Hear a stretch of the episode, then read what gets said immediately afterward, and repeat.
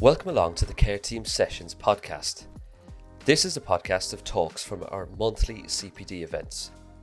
For those that aren't already familiar with us, the West Midlands Care Team is a charity pre hospital enhanced care team operating in the Birmingham area for over 30 years now. Care Team Sessions CPD events have something for all clinical levels, from community responders right through to experienced in hospital clinicians, along with medics from other services like police and fire. We want to share the team's knowledge and experience with you, so Care Team Sessions is free to attend or to listen back to on this podcast. It's also an opportunity to raise money for the charity, which would help us to continue to do the work we do. If you'd like a CPD certificate for listening to this podcast, we ask for a donation of £5. Details of how to donate and claim your certificate are in the podcast description. Also, don't forget to follow us on social media. Search at WM Care Team. Enjoy the podcast. Evening all. What's the first thing you notice about as soon as I open my mouth? Yes, I am from Tipton. Um, what do you think happens when I'm on the radio and everything's going on and it's really busy? Anybody know? yeah, yeah. Say again. Over. Um, because when everything's busy, we always revert to what we know, don't we? And we always revert to what we think without thinking. So, straight away, when the chips are down, my accent becomes really broad and nobody can understand me. Bit of an handicap for a tactical incident commander. Um, we're going to go into why and how of the command and a little bit of a whistle stop tour of what West Mids does. Uh, we have got a particular system in West Midlands Ambulance of, of how we use tactical commanders. So we'll go through that. I do like this to be interactive. If you laugh in the right places and ask lots of questions, it's much better.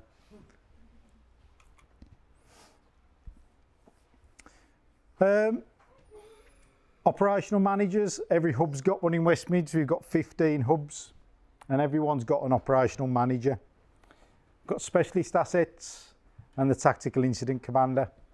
We've got one out on the streets in a car and one in the control room and it's all part of our major incident preparedness and response. Quite a busy slide, and just to show you the spans of control of, of what we do. And what's something else you notice about the Tactical Incident Commander? There's lots of things all linking in. Yeah, so you go straight to the Tactical Command Cell, straight to the Command Group Support Officers and to the rest of the major incident assets strategic commander, operational commander. Now, what do you think happens when you try and multitask? Who's good at multitasking here? Anybody? Oh, you're getting pointed at. so, when we multitask, do you think we actually do, it, do those things effectively? If we're thinking about two different things at once? So, what we actually do is we flip from one thing to the other. And then we've also got the added cognitive load of having to remember what the first task was, tack, task was, there's me yummy, I'm coming out. What the first task was, and then we go back to the second. We don't multitask very well as humans. We, we can't do it. And that's when you start losing size of what you're trying to do.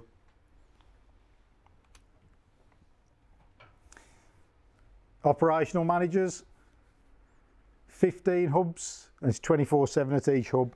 Generally, we always cover the OMs because they're a key part of our response, but 25% of their roles attributed to incident command. What does that tell you? Where's most of the day spent? Yeah, in the office, managing the hub. Um, really important managing the hub, um, and that is their main role. Um, they are focused on the operational leadership, resourcing, staff management, fleet management, estate management, medicines management, sickness abstraction, disciplinary investigations, a massive list. Only 25%, probably less nowadays, is doing incident command. There's all the lovely people I work with. Uh, we run a team of 10, 24 7, and we've got three resilience TICs that we use. It is quite a comprehensive training program to qualify. Um, and the reason for that is they hold the command authority from the chief exec. The only person that can take over an incident from the TIC is an assistant chief. Um, otherwise, we get the lot. And that's just the, the basic skill set that we hold. Before you become a TIC, um, that is what you need to have done. So it's quite a, a lot.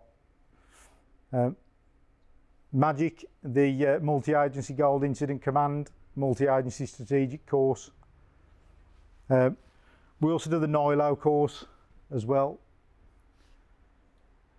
CBRN, because we've got to be aware of all the specialist assets the trust has, because we're the ones responsible for deploying them and the safety that comes comes with that. With the command authority also comes the responsibility for safety on scene.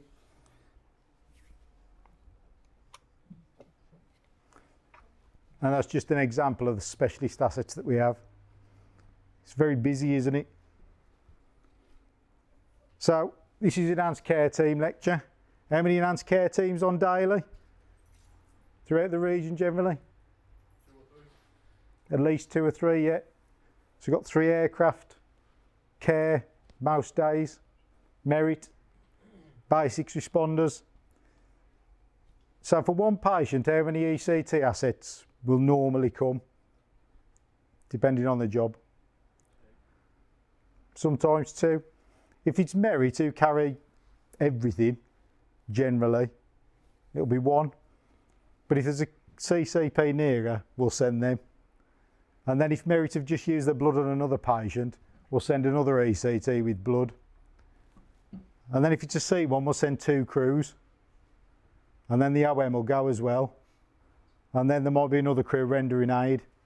So how many vehicles is that?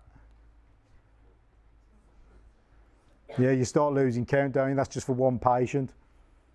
So quickly you can see how incidents start spiralling. And unless you get early command and control, you can start losing command of that sea. Um, we've got the on-call stuff as well. The CEO is on call all the time. Uh, Ops Nilo, and that is the dedicated specialist Nilo for. Um, basically, they deal with emergency preparedness, anything security related, counter-terror related, um, and they do all the behind-the-scenes intelligence. They do a lot of work that you won't ever see, um, and they all feed back into the tactical command cell. Um, we've got an on-call TIC, so the team of 10, two of us are on call as well at any one time. Um, and also we've got the on-call TAC commanders, the, the normally the senior operations managers from each hub. So you can see we have got a lot of backup available for the bigger incidents. We are a regional response. That causes problems sometimes. The biggest journey I've ever had was Worcester to Oswestry. It was an hour and 20 minutes on lights. I was a bit bored at the end of it. Um, and even with that, it's things like interoperability channels. So with the airwave system, we can jump on police channels and we can set up remote command channels on the way. And that's something we do um, regularly to talk with our colleagues in the police. Um, and it's all about the early implementation of the command structure at significant incidents. And the major incident procedures, smaller incidents, that's what we do. And then we embed it into the organisational learning for the bigger things. If we're all used to doing it, uh, and that's why we'll nominate a parking officer at most incidents if it requires more than one OM. Uh, how easy to get out of an incident when it's really busy? Is terrible, isn't he? What's the first thing every crew does when they get to a scene? They park as close as possible to the incident. Yeah, you would, wouldn't you? You want to get to that patient, you want to sort them out. Who remembers getting out again? I can tell you it's not many. um, and the pastoral function. Uh, a big part of our role is looking after staff. They're our biggest assets um, and we like to look after them. So the initial contact, serious staff welfare issues and supporting the OMS as well. the OMS do a lot of nasty jobs. As soon as there's an awful job going on near the hub, the OM's going to go. Uh, and that's what we do. We support the OMS at, incidents like that. Uh, and we've got peer support in our own group for it. Um, and we support the duty managers in the emergency operations centres as well. Major incident preparedness. So there was something that happened a few years back, Manchester, um, which again has seen a step change. Now we always say this with incidents. We never train for the incident we're going to have, do we? We train for the incident we've had. So all the focus at the moment is on Manchester because it's the last big attack that happened on UK soil. All our training is geared towards a Manchester type incident. We don't know if it's going to be that, do we? And that's the problem we have. We never know what we're going to get. Um, and that's why we do all this. We keep on top of the visits, key sites, um, and the multi-agency network, um, exercises, and the regional marauding terror attack working group. That is one of our big focuses because it's one of our biggest threats. That's probably going to end up with the biggest casualty load, um, which is why we focus on it and we try and embed that into the organisational learning. So that's what you get for a standby and a declared. So if you just count them vehicles up quick, back of a fag packet, how big an area do we need for all them? It's huge, isn't it? Absolutely huge. Um, some of the incidents I've been involved with over the years, I did Alton Towers. Uh, I've been to um, Salisbury when the Novichok attack occurred uh, on a mutual aid. Uh, remember Hawkeswood Metal Recycling when the wall collapsed on them five people? Um, I was there as Nilo and I was also a tactical commander for the uh, Birmingham stabbings where seven people were attacked in Birmingham. One unfortunately died. I think Care were heavily involved in that as well. Um, they take a lot of space. Uh, for the Birmingham stabbings, we used Belgrave Middleway and we just stacked the vehicles down there. Um, and we got 27 very quickly. 17, 27? Uh, 27 vehicles down Belgrave Middleway within 45 minutes, which you wouldn't think we could. But actually, all we do is we, we clear all the crews on breaks. Well, straight away, that's going to give you about 30, 40 vehicles. So all of a sudden, you think 50 vehicles, it ain't so far off, is it? But if you look at all that, and that requires a lot of staff to manage. So 12 operational commanders. How many we got on duty? 15. Yeah. So straight away, we're only going to have three left in the whole region for any other jobs. How many jobs you got in the stack at the moment? Anybody know? It's loads in it, loads and loads. So we've also got to look at business as usual. Um, we can't just stop responding to patients. So we've got to think of them as well, which is why we do the mutual aid and we're calling other trusts to come into the region. And they work on cells. So we'll ask for so many cells from other trusts. So that's 10 ambulances and one officer, and that'll come in as external mutual aid. I need a volunteer. Somebody I've never met. Come on, don't be shy. Yay! Okay, what's your name? Hi, Kate. I'm John. Nice to meet you. And you? Have you got pen, pen and paper? No. No? Hang on. I have. Okay, can you write these numbers down for me, Kate? Yeah. I'm nervous now. Can you all look away? Yeah, don't look at Kate. I can't even write the pen. That's all right, see? I've got it. I've got it. See, you've lost your cognitive ability, Kate. People are watching you. Okay, could you write this down for me? 0708 06 49 0780. Got a banking app. Could you transfer me a tenner? no. Oh, okay. oh. See what we just done? Thanks, Kate. Sorry for picking on you. so what's just happened there? Have I ever met Kate? No. Was that a little bit awkward? It was a little bit awkward, wasn't it? yeah. Why was it awkward? Exactly. We've never met. What did Kate say? I can't even work the pen. Yeah. a little microcosm of, of what's happened in, in incident command has just happened to Kate, hasn't it? Yeah? All of a sudden, everybody's looking at her, the pressure's on, and she couldn't even work the pen. I'm sure you could. It was, yeah. I always find twisting things open difficult. um, and as well, when you think about it, I've never met Kate, but suddenly, Kate's the fire commander and we have a major incident, what have I got to do with Kate? I've got to communicate. Is it difficult with people you've never ever met? It is, isn't it? So I've never met somebody from the police, I've never met somebody from the fire service, and all of a sudden we've got to be bezies and manage the worst incident of our careers, and we've got to do it really well, or people die. and then we wonder why it goes wrong. When you look at it all that, it's obvious why it goes wrong, isn't it?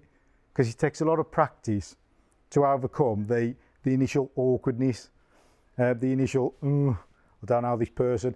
And we're going to negotiate things that actually they might want something, I might not want to give you them. So I asked Kate for a tenner, and what did you say? No chance. now, parking, I've mentioned it before. What do fire service generally do to protect the scene? They block the road for safety, don't they? Because that's their standard operating procedure. We block the road, stop the traffic, keep the staff safe. And then our ambulances can't get out. So our fundamental job of taking people to hospital, we can't do it. Yeah, so straight away, that fire officer ain't going to want to move them trucks. There's hoses coming out of them. Them pumping water onto a big fire. For him to move them trucks is going to be an absolute nightmare now. But then I've got to say, no, sorry, I need you to move them. The police staffing all the cordons. Yeah, I need people moving through them cordons really quick. I need the old road system for my ambulance loop. I need a massive marshalling area and I want everybody else out of it. Now, if I say that to the duty force incident manager, or can I just have 20 police officers to just sort my ambulance loop out? He ain't got 20 officers. so you see that negotiation that immediately starts is someone you don't even know. And that's why it's difficult. Don't go asking strangers for money either. It doesn't go well. Some really simple things we can do though. The JESIP website has got all this on. Now in my pockets I've got my go-to stuff. So one of them's my torch. Have you ever heard anybody say, I wish I hadn't had that torch on my belt? Nobody's ever said that. And also I've got my pocket notebook that's got my account number and sort code in now. Yeah, and that's full of useful information from incidents, so I can write my log up later. And another thing that I always keep in my pocket is, yeah, it's the JESIP wheel and the principles. And if you look at these principles, they sound quite easy, don't they? When you look at it, co-locate. Anybody been on scene at an RTC first? How difficult is it to try and get the police commander? Yeah, their command systems run completely different to ours. We know who our commander is because generally, if it's a big job, you get an operational manager in a tabard. They don't issue tabards to sergeants or PCs, so it's really difficult to identify the commander, isn't it? So co-location immediately is difficult. Communication, language that's clear, free from technical jargon and abbreviations. We love our jargon, don't we? coordination, agree the lead organisation, priorities, resources, capabilities, limitations for an effective response, timings of further meetings. And here's a really difficult one jointly understanding the risk. So, when I say jointly understand risk, what do I mean? Has everybody got the same risk picture? So, if I say it's a big fire, it's a tower block. Now that's what fire do. That's their bread and butter. Is our risk appetite for going into that building going to be different to fires? Completely and utterly different. And likewise with the police, is the risk of me putting staff in a hot zone different to police putting armed police officers in a hot zone? It's completely different risks, isn't it? And unless we get together and try and work a way around that quickly. So if somebody's been shot, how long have we got to sort this out? Don't long at all, is it? In fact, if we take hours, we might as well not bother. Because the P1s will all either be all right or they won't.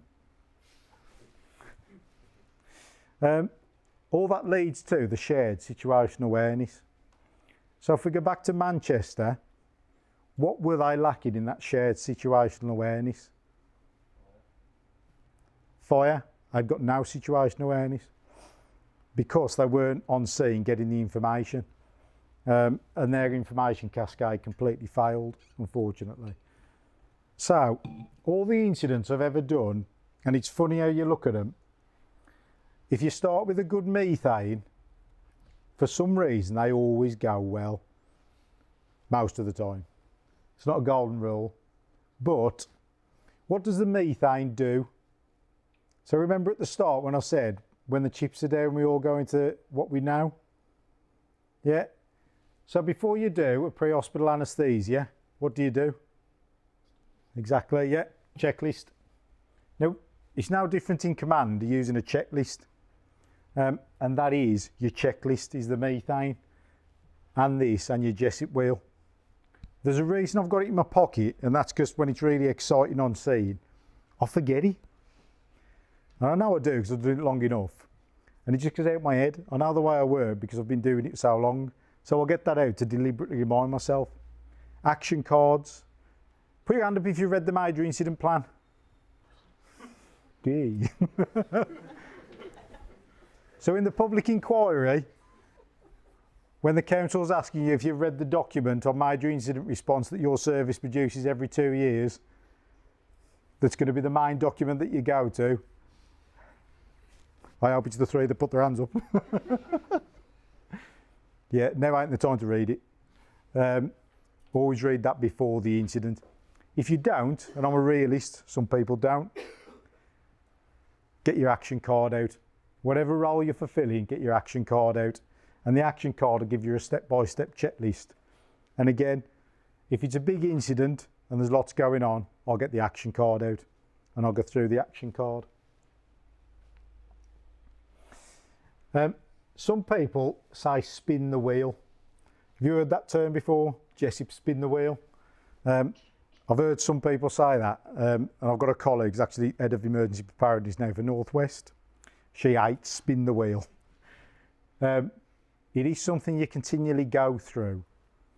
Um, and actually, if, if something changes, you can do it again. Now, if you imagine your cardiac arrest, your standard cardiac arrest, what are you doing? It's exactly the same, isn't it? So it's a very generic model for anything, for any clinical decision you make, for any command decision you make. It's a really good thing to go through, make sure you've covered all the bases. Even leaving somebody at home, you know, if it's a particularly complex case, if you go through that, and again in the centre, working together, saving lives, reducing harm, which are the JESIP principles. Anybody know where JESIP come about? Um, it was generally after 7 7. Um, and all the reviews that happened said we, as emergency services, we work together terribly. And I've, I've already gone through why. Because actually, it's really difficult for a flash team to get together and resolve something quickly, isn't it? Um, if you get to another hub on a cardiac arrest and a crew come in that you don't know, is it more difficult than a crew that you're really familiar with and friends with? Yeah, you've got to get over the initial politeness and, oh, hi. hi. My name's John.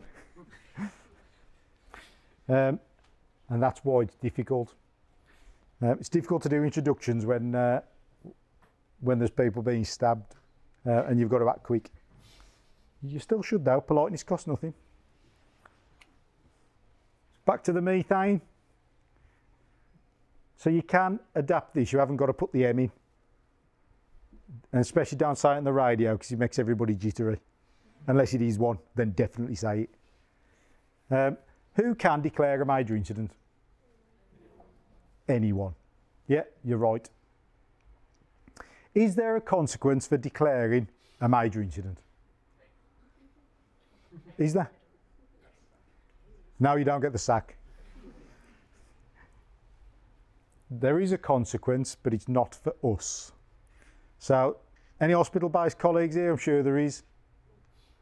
Hands up if you're in hospital based. Yeah. If the ambulance service says, oh, we've declared a major incident, what do you do to your theatres? Off you go. Cancel all electives. All the people that you're about to put to sleep go home. You start looking for discharges. So, are there patient harms that could occur if we declare a major incident? Absolutely. So, just for that reason alone, just bear in mind if you think you need to call it, absolutely call a major incident. But it does come. Um, the ambulance service is the, the, the tip of the spear, really, for the whole health economy, isn't it? Um, and the hospitals in Manchester, particularly, uh, they were operating at major incident levels for months after because the amount of um, secondary operations they had to do on all the victims. Is anybody that works in the Manchester hospital system here? No. From what I hear, it was months and months of work for them uh, that that went on. For the ambulance service, generally, we've got a lot of debriefing and resupply to do. But once all the patients are left seen, um, we can generally, generally relax. That's not so for the rest of the health economy. So major incident declarations do have a big effect down the line. Um, standby, major incident standby, is that an option? Yeah. Um, we've had it once, that was for the Birmingham stabbings in the five years I've been doing this role. Um, and we've declared major incident standby once. That was because we weren't sure how many more victims there would be and if the perpetrator was still there or not. As it happened, he got a taxi home for the second time. The mind boggles. Um, but um, thankfully, uh, there were only seven victims. Um, but standby is absolutely an option, um, and you only get 25 DCAs instead of 50.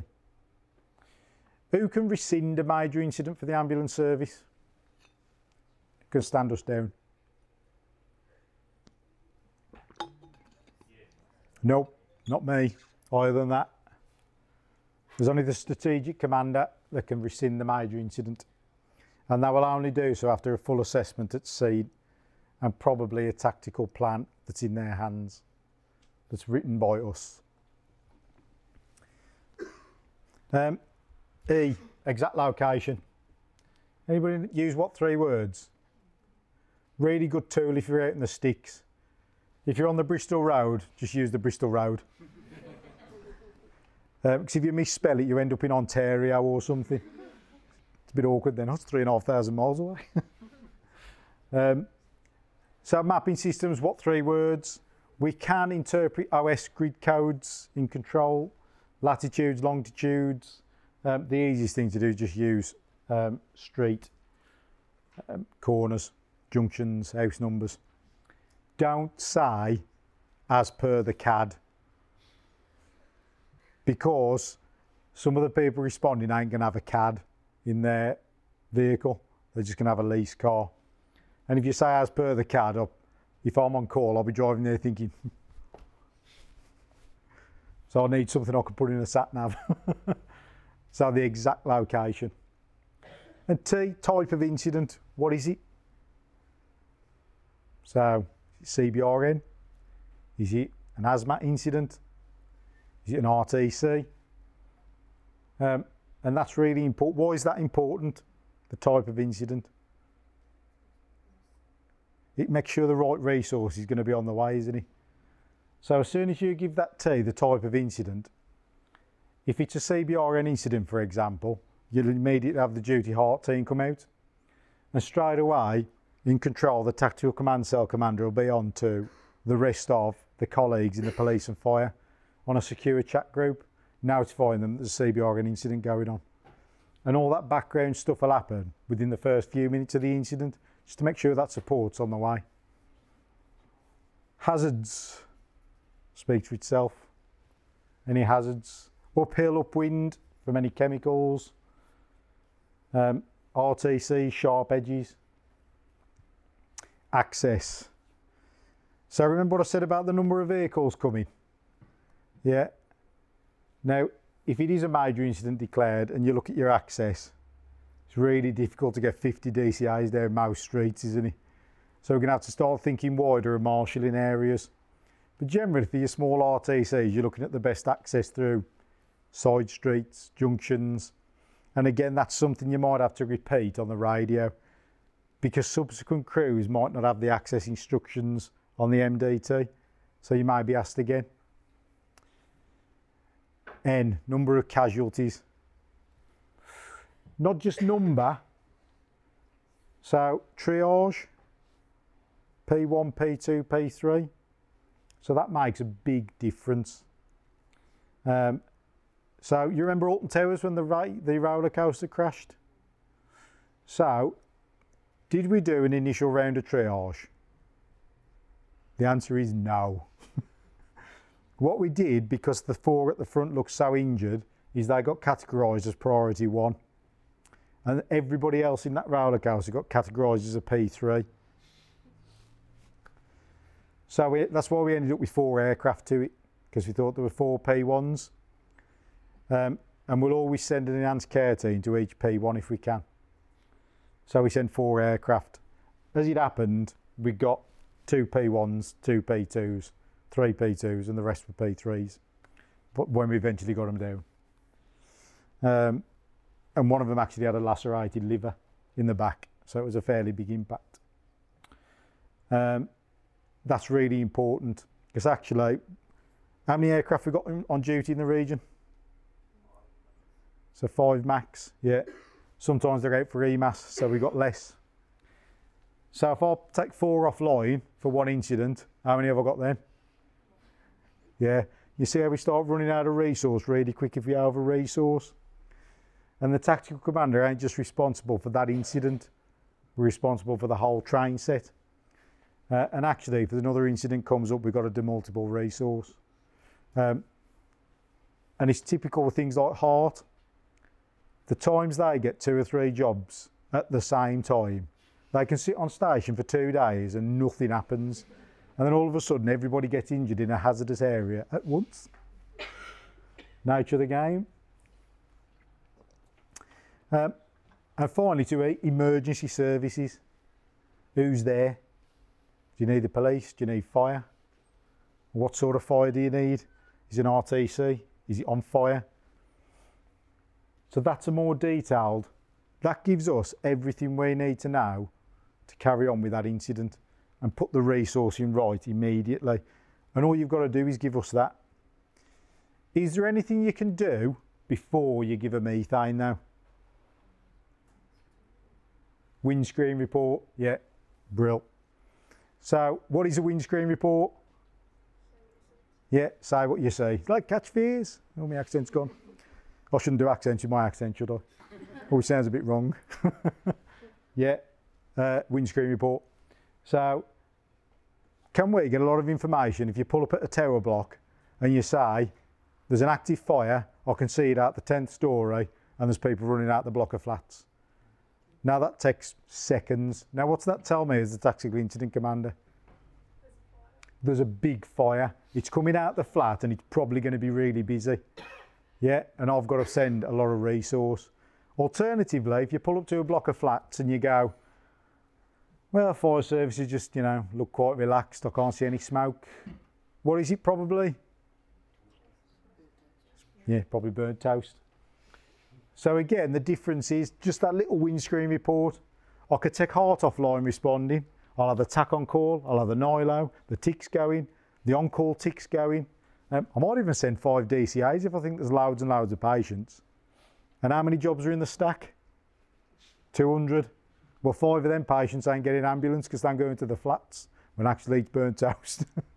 and that's really important to keep in mind. The only link we've got to that incident initially is the first person on scene. Nobody else is going to give us that information. And the public are notoriously bad at passing information back. I recommend you ring them sometimes to ask them some information on a call. Um, that's the end of the presentation itself. Thank you. That's it for this Care Team Sessions podcast. You'll find information on how to get your CPD certificate in the podcast description. If you've enjoyed this podcast, don't forget to subscribe wherever you get your podcasts so you don't miss any future episodes. You can also follow us on social media at WM Care Team. Thanks for listening.